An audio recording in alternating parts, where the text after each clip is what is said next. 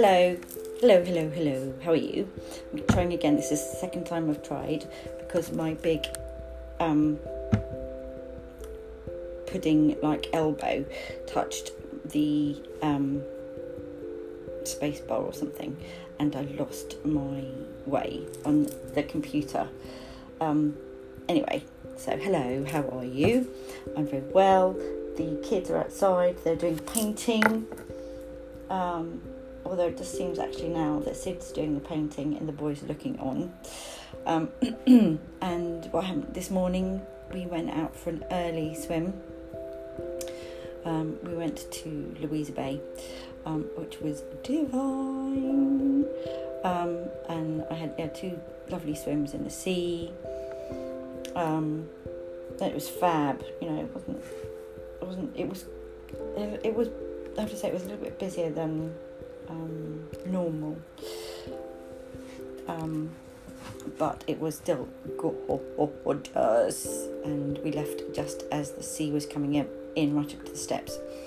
But oh, it looked so busy on um, the main beach.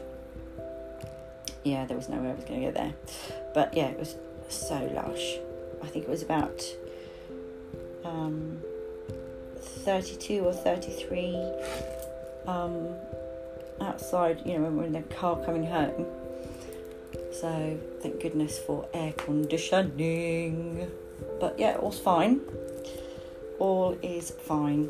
Managed to say a quick hello to my mum and dad, which is delicious. Um, yeah, so all is fab.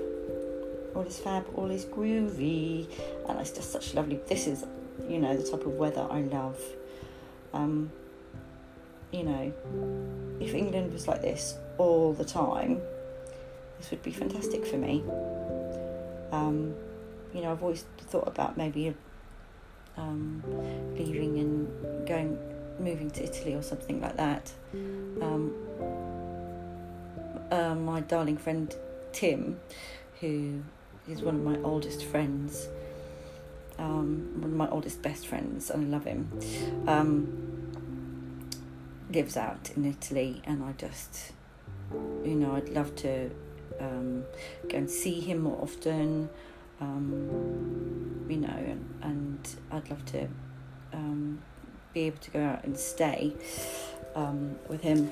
But I think if I did that, then you know, it'd be very difficult for me to actually get back, come back, because where he he's got a place out in Sicily, Sicily, um, near Etna, and it just looks amazing.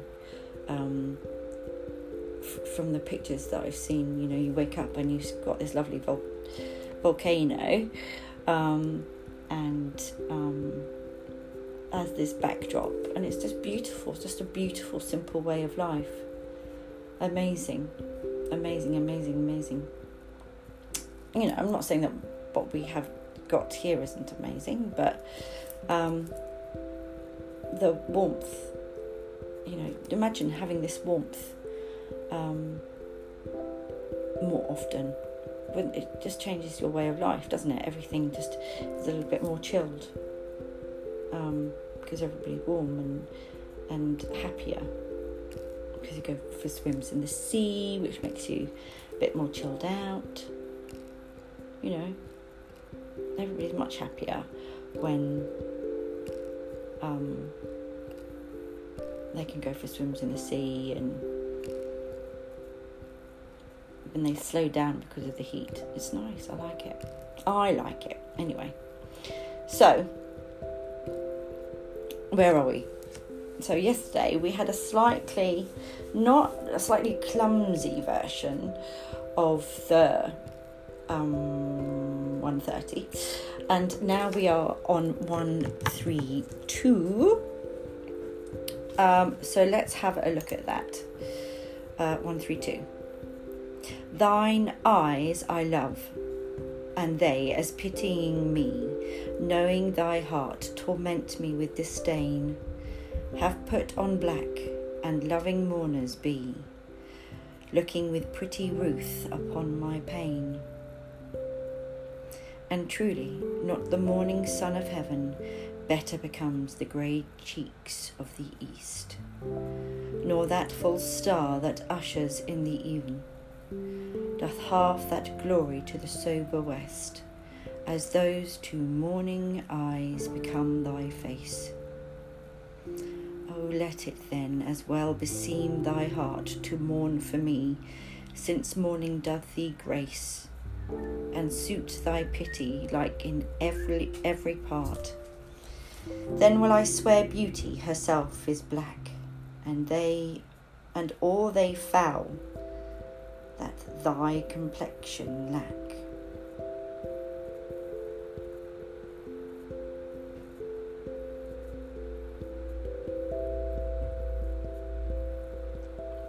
So, um, let's have a look at this. I'm going to take this as an apology for the complete car crash um, that was yesterday. You know, if I had received that um, sonnet yesterday, I would have been fairly miffed, I have to tell you, where he's said that she was tyrannous. Um,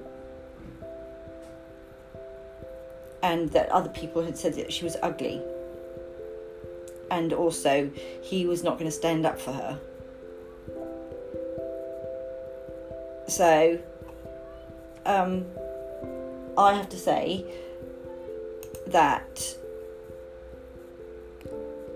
I'd, I'd say that he's got a lot to make up for, personally speaking. So, let's have a look. Thine eyes I love, and they, as pitying me, know, knowing thy heart, torment me with disdain. I love your eyes and they seem to pity me, knowing I'm tormented by your disdain. Disdain is your sort of lack of interest. Having put on black and loving mourners be, looking with pretty ruth upon my pain.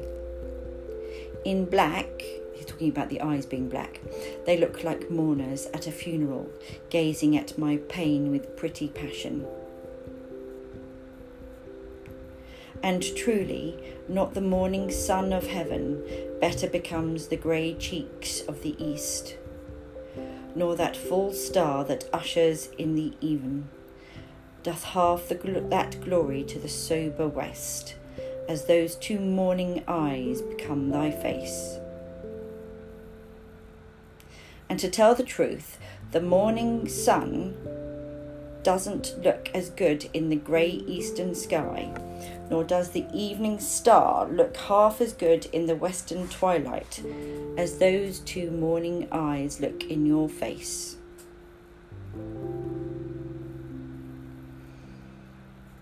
Oh, then, oh, oh, let it then as well beseem thy heart to mourn for me, since mourning doth thee grace and suit thy pity like in every part. Oh, then I hope it would be just as beautiful for your for your heart to pity me too, since mourning suits you so well, and for you to pity me with every other part of you to match. Um, then will I swear beauty herself is black, and all they foul that thy complexion lack. If you take pity on me, I'll swear beauty itself is black, and everyone who doesn't have your dark complexion is ugly.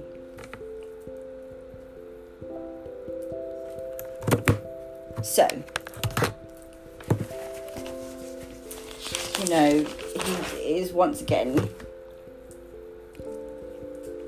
he's trying. He's trying. I think he made such an absolute awfulness of it yesterday you know this isn't as good as 130 but this isn't as bad as yesterday and it does seem to be that there is a growing feeling of something more than lust indicated in this sonnet. You know, it does seem to be just in the same kind of case as in with the fair youth that the dark lady doesn't seem to return the feelings of love that Shakespeare is dishing out. You know, that's what he's saying anyway. I mean, we've just got his word for it. You know, and, and what he says, you know, not all that's not always the case, is it? But from what he's saying, that is not always the case. But he is moaning about um, the fact that she is not overly affectionate or doesn't love him as much, you know, doesn't love him. I was going to say as much as he loves her, but actually just doesn't love him. And seems to enjoy the fact that he's in, um, he's painfully in love with her. You know, he says her heart torments him with disdain. And there seems to be disaffection in her eyes. Have put on black and loving mourners be looking with pretty um, ruth upon his his pain. So she seems to be full of pity I mean, he does try and make it. Um,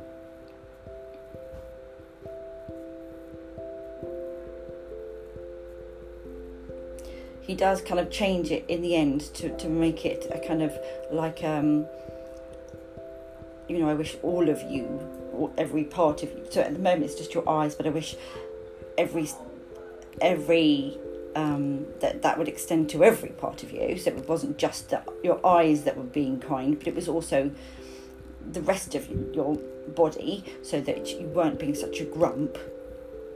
I'm going to say it that way rather than anyway. So um, to mourn, um, so to mourn from to mourn for me, since mourning doth thee grace, and suit thy pity like in every part. So actually, it would be nice if you could actually just be a bit nicer to me. Um, and then will I swear beauty herself is black. And then, if you're nicer to me, then I will just say um, how beautiful. Then, you know, because then, like yesterday, he said, you know, actually, I'm not going to say out loud um, that you are gorgeous and lovely. But today he said, actually, I would say it out loud that you are gorgeous and lovely, and everyone who doesn't have your dark complexion is rubbish. So he's actually, maybe they've had a bit of an argument about that.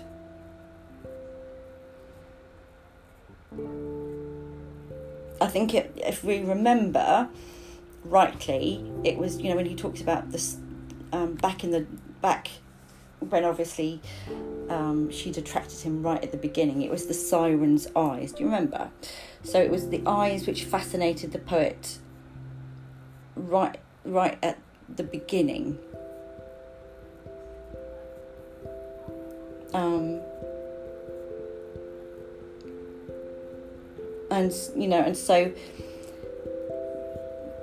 they seem uh, and so beautiful they seem in her face that neither morning sun nor evening star was as beautiful.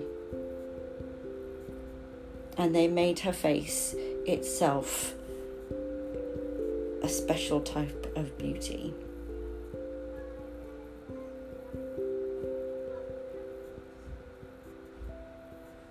So, you know, it's for me it's not as as um,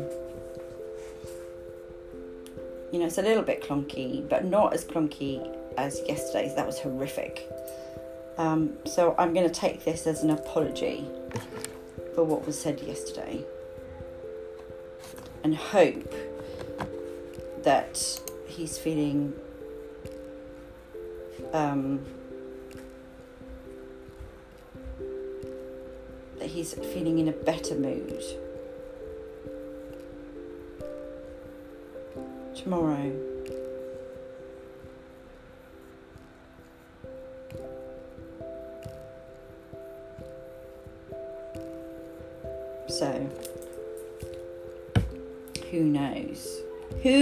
Knows?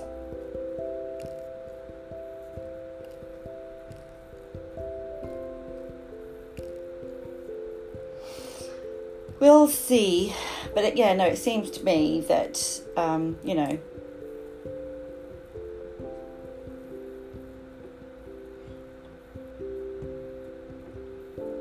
you know, he, he kind of did make a, a bit of a hash of it yesterday. So I'm hoping with this sonnet that, you know, this is a bit more grown up, isn't it?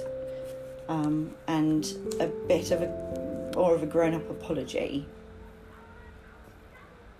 So we'll see. We'll see. Now, in accordance with yesterday, so yesterday we, we did Brecht. Um, today we're going to do Artaud. Now, Artaud, if you remember, he was a bit challenging. Bit, we'll call him challenging. So, um, all, you know, this is all to do with drama, guys. Um, I'm going to be looking at drama and uh, the drama practitioners and the particular poems that I did. I did look at Stanislavski and I couldn't find any poetry that Stanislavski did. So, uh, I'll have a look, try and have a look again. Um, and but I couldn't find any. But Artaud, uh, Antonin Artaud, or Anto- Antoine, Anton, Anton, mm, Antonin Marie Joseph Paul Artaud, um, or Antonin, um, born 4th September 1896, died uh, 4th of March 1948. He was a French dramatist, poet, essayist, um, actor, and theatre director. Widely recognised now as one of the major figures of the 20th century um, theatre practitioners and the European avant garde. Um, avant garde just means wackiness, really, you know, out there, stuffy. I'm sure there's um, better ways of saying that, but that's essentially what it means. Um, and, you know, his life was pretty. Um, uh, eventful, traumatic, challenging. Um, poor thing. He was like first of all, he was greatly affected by his Greek Greek heritage. Um, you know that played that was a, a lot into his um, work and his thinking and his way of being. His father was a ship owner and his mother had nine children. Four, unfortunately, were born, um, were stillborn, and two died in childbirth, um, which would have, you know, that would have made had a massive impact upon his mum and dad.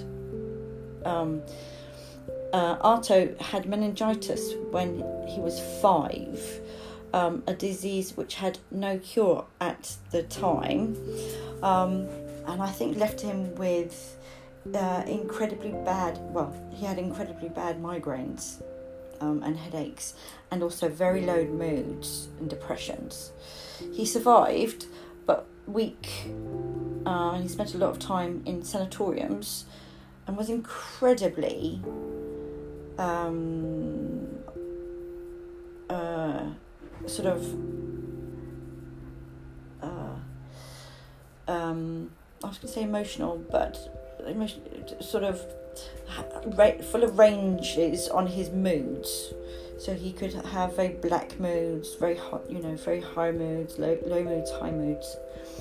Um, he was conscripted into the French army, which means he didn't have any choice, but he went into a, the French army. But then sent back again because of his addiction to laudanum, um, and the and some sort of mental um, infirmness, uh, because obviously he had this sort of chemical imbalance, um, which um, uh, as a result of him being ill, there was obviously some sort of chemical imbalance. He had a nervous breakdown at 19. Um, you know, obviously, it'd be very difficult to have been in, in and out of all of these sanatoriums, to be so ill. Um, I think there was, you know, obviously a lot going on there. Um, and I think probably he, um, his his mum certainly would have um, looked after him and indulged him quite a lot um, because so many of her children had died. He went to be a writer against his father's wishes uh, and then sort of fell into work uh, into the theatre. He briefly associated with the Surrealists before being expelled by Andre Breton uh, in 1927 as uh, Breton eventually saw theatre as being very middle class and anti revolutionary. Um, yeah, I love the fact that you can be expelled from the surrealists. You know, um, surrealism is, is essentially a, about um, a sort of hyper realism, um, uh, like a creating a dream-like state. If you think about how you how your dreams are like so one minute you can be just I don't know, swimming in the sea, and then you're falling, falling, falling, falling through the air, and then you're in a cloud, and then maybe that cloud becomes feathers, that kind of stuff. That that that all that's all surrealism. In 1931, Artaud saw a Balinese um, dance theatre performance, and although he didn't really kind of understand what the intentions were of the traditional theatre, Balinese theatre, it stuck with him. He was really moved by it. Um, so, and he was very struck by the hypnotic rhythms of the gamelan, the like kind of drum stuff, the percussiony thing. Um, and that really influenced his sort of theatrical work afterwards. Um, unfortunately, things started um, falling apart really for a bit, and um, for him. In 1937, he had a walking stick, like this knotted walking stick, which he thought belonged to St. Patrick and Lucifer, as in the devil and also Jesus Christ. And he tried to return it to Ireland, and the whole kind of thing d- didn't go well. And he ended up in jail, and then they put him, they tried to repatriate him into France, and on the ship. That he thought he was being attacked by the shipmates, and they put him in the straitjacket, and all of that kind of ended him back back in a sanatorium, um, and um, then they started giving him awful electrotherapy shocks type of stuff, which was te- just terrible, really, really terrible. Um, you know, um, but through that, after that, you know, he did start working again, and he sort of developed theatre of the theatre of cruelty, where artists assault the senses of the audience um, with gestures and sound and unusual scenery and lighting to shock the spectator into seeing the baseness of the world. Um, now, he didn't, Artaud didn't have any kind of realistic um, sense of um, positive affirmation. He didn't. He did. He wasn't very successful in his life, um, and you know, um, he, I think he died. Um, I think he died in a, in an asylum. Actually, very sadly. Um, um, I think was ill and he, he sort of, you know, took an overdose and died, I think. Um, but his work, his work is, is, is very, very popular now. Um, yeah, he was in a psychiatric, sorry, he was in a psychiatric clinic. Um, but you know, after after his death, his stuff started being 20 years after his death his stuff has been started being being performed. And you know um, after his death um, his his uh, approach to work has been sort of taken seriously. Um, so um, yeah. Um, so I have two poems for you. Okay? One which is quite long and one which is quite short. And they they show you they, they show you like two stages two two sides of him I thought. Um, so the first is called the nerve meter.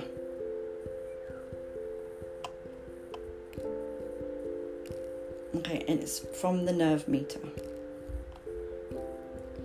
An actor is seen as if through crystals, inspiration in stages.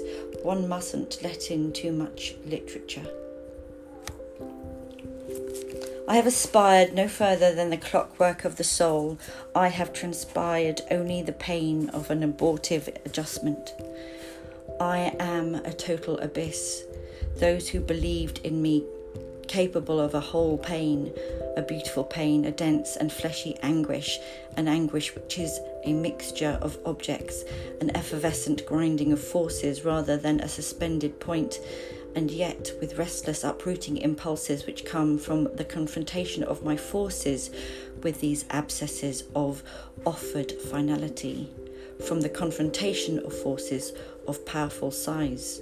And there is nothing left but the voluminous abscesses, the immobility, the cold. In short, those who attributed to me more life, who thought me at an earlier stage in the fall of the self, who believed me immersed in a in a tormented noise, in a violent darkness with which I struggled, are lost in the shadows of man. In sleep, nerves tensed the whole leg of my whole length of my leg. Sleep came from a shifting of belief. The pressure eased, absurdity stepped on my toes.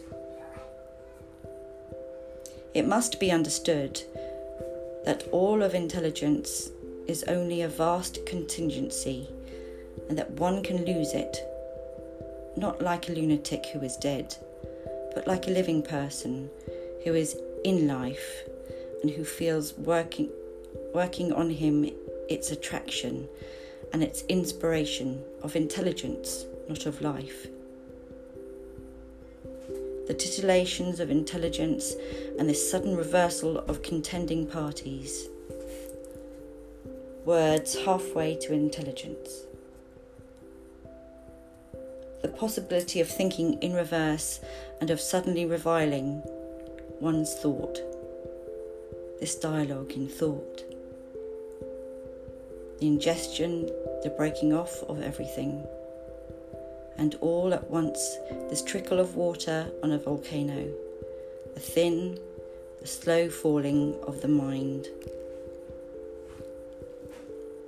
To find oneself in a state of an extreme shock, clarified by unreality, with, in a corner of oneself, some fragments of the real world.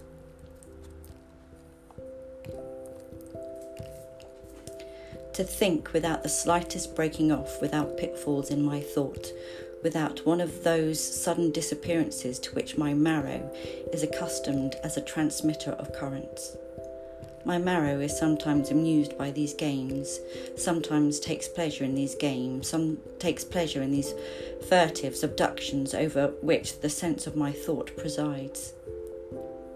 At times, all I would need is a single word, a simple little word of no importance to be great, to speak in the voice of the prophets, a word of witness, a precise word, a subtle word, a word well steeped in my marrow, gone out of me, which would stand at the outer limit of my being, and which, for everyone else, would be nothing. I am the witness. I am the only witness of myself. This crust of words, these imperceptible whispered transformations of my thought, of that small part of my thought which I claim has already been formulated and which miscarries. I am the only person who can measure its extent.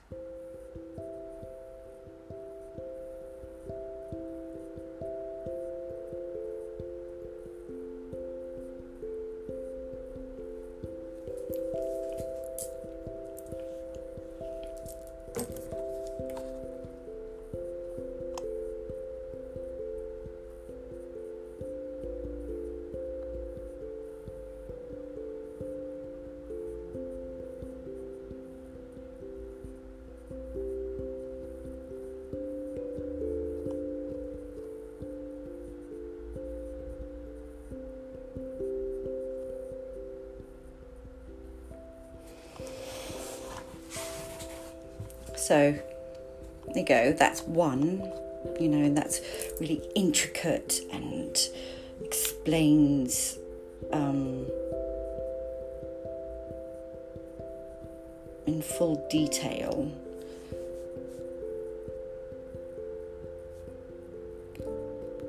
Um, how he feels about um, pain and thinking and words and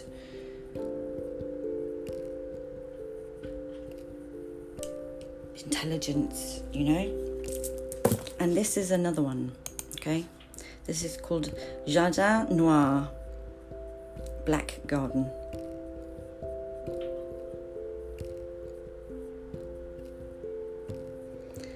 Spin the eddies of the sky inside these black petals. Shadows have covered the earth that bears us. Open a pathway to the plough amongst your stars. Enlighten us. Escort us with your host. Silver legions on the mortal course, which we strive towards at the core of night.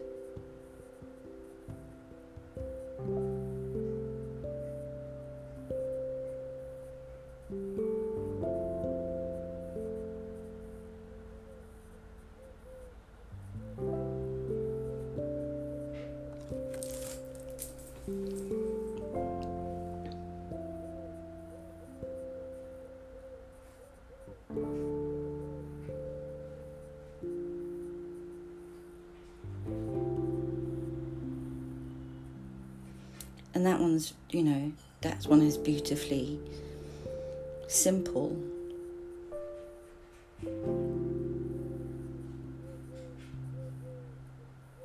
and um, evocative and you know we can we can see in our mind's eye you know um, how um, how a dark night would be like a a black garden. Can't we? We can see that. So, a deeply troubled man. Um, but from out of his pain, he was able um, to create theatre, which is um, used a type of theatre which is used t- today, um,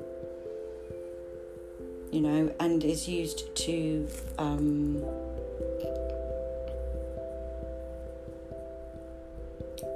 uh, what does he say? To shock the spectator into seeing the baseness of the world. So, it's it quite. It's um, what did he say about poetry? It's very, quite it's quite ironic actually. Written poetry is worth reading once and then should be destroyed. Let the dead poets make way for others. So, which had you know, if that had been the case, we wouldn't see his poems. Um, yeah. Right. Okay. So that is enough for me today. Uh, I hope you're okay, guys. Um, yeah, yeah, yeah and I will speak to you tomorrow. Um, so stay in. Um, apart from all the barbecues on, how delicious. Stay in, apart from if you're having a barbecue in your garden. Um, and stay well, wear that mask, and stay gorgeous. Let me know if you have any uh, problems. Give me an email, karen.vanderhoven at turnerschools.com. Get in touch with me. You can get in touch with me via, via that or by Facebook, whatever. And um, let me know what's going on. All right. I hope that you're okay. Have a lovely weekend. Take care, guys. Bye bye.